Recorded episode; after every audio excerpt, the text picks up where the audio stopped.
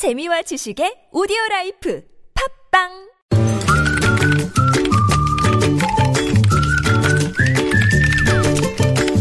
네, 뉴스보다 재밌고 뉴스보다 뜨거운 무적의 댓글 시간입니다. 자, 시사 칼럼니스트 이승원 씨 모셨습니다. 자, 첫 소식이 뭔가요? 네, 황교안 대통령 권한대행이요 육군 훈련소를 방문한 뒤에 내뱉은 말이 구설에 오르고 있습니다. 네네. 아, 권한대행은 지난 24일이었죠. 설 연휴를 앞두고 충남 논산 육군 훈련소를 방문했는데 이 자리에서 이제 장병들을 격려를 했겠죠.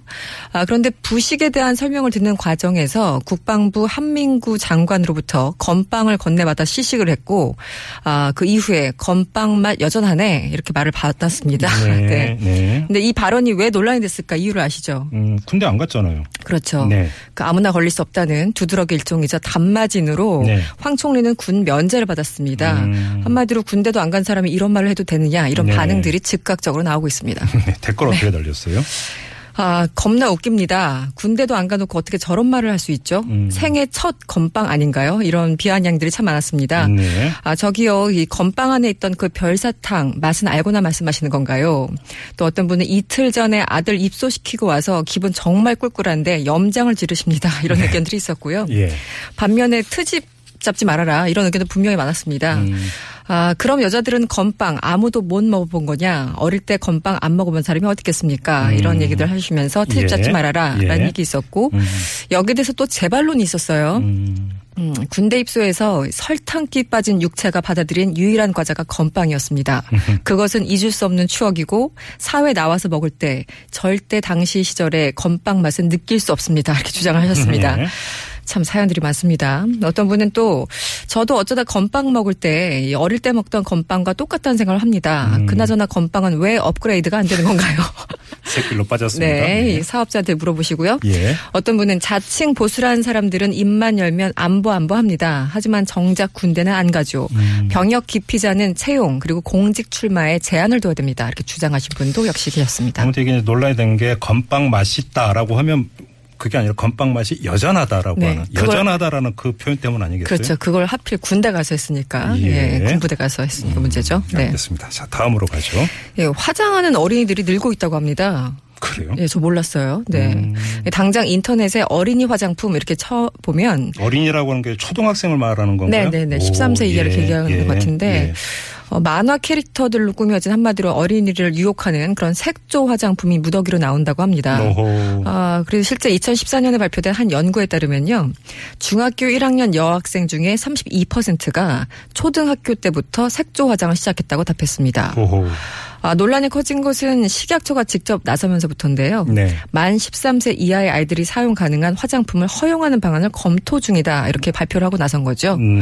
그러니까 한마디로 막을 수 없다면 안전하게 우리가 관리하겠다 이런 건데 음. 아, 여러 가지 좀 의견이 있는 것 같습니다. 네. 이첫 번째는 이렇게 식약처가 나서서 따로 분류해 주면 화장을 안심해도 해- 안심하고 해도 된다 이런 메시지를 한마디로 잘못된 메시지를 그렇죠, 줄수 있다 그렇죠. 어, 예, 그런 예. 거가 하나 있고 네. 또 하나 측면에서는 어린이들의 호주머니를 노리는 상술이 판을 칠 거다. 음. 또 어떤 분은 실질적으로 화학물질이 있는데 네. 이 성조숙증 같은 부작용이 있을 수 있다고 합니다. 아, 이 화장품에. 그런가요? 네. 그래서 예. 이제 이런 거는 어떻게 하겠는가 여러 가지 의견이 쏟아지고 있습니다. 뭐 댓글로 살펴보기 전에 네. 이승원 씨는 몇 살부터 화장하셨어요? 저 화장은 한 번도 해본 적이 에이. 진짜 화장 아 메이크업 말씀하시는 거죠? 아, 그게 또 화장하고 메이크업과 다릅니까? 그냥 스킨 로션 바르는 건 그냥 일본 기초 화장이라고 하고 왜 네. 색깔 입히는 거 있잖아요. 예. 뭐 눈썹 뭐 이런 저는 눈썹에 바르고 이제 뭐 그- 입술 립스틱 하고 뭐 이런 거 진짜 화- 한 번도 안 해봤어요. 그것도 화장이잖아요. 아, 그걸 한 번도 안 해봤다고? 네. 그러니까 방송 나갈 때만 누가 해줘서 죄송합니다. 어, 제가 그래요? 일반적이진 않습니다. 네. 예. 그것도 기술이 있어야 하는 건데 아무튼 네. 요거는 방송 끝나고 좀 더 그더 캐도록 하고요. 네, 댓글로 가겠습니다.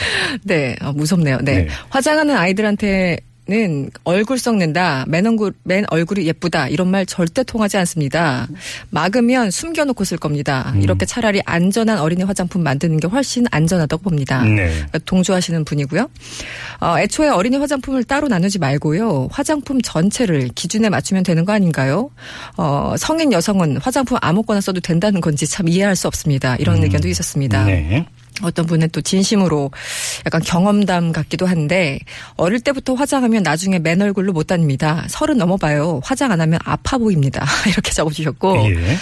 어른은 아이들의 거울이라고 합니다. 당장 텔레비전을 틀면 10대 아이돌들 화장하고 나오는데 음. 한 번쯤 해보고 싶은 욕구도 있겠지요. 네. 어린들의 교육이 중요하다고 봅니다. 음. 마찬가지입니다. TV에서는 우월한 외모 등이 네. 외모로 우열을 따지는 여러 가지 문제가 있습니다. 네. 이렇게 되다 보니까 당연히 아이들이 영향을 받는 거지요. 이렇게 음. 끌끌 혀를 차신 분 계셨고요. 예.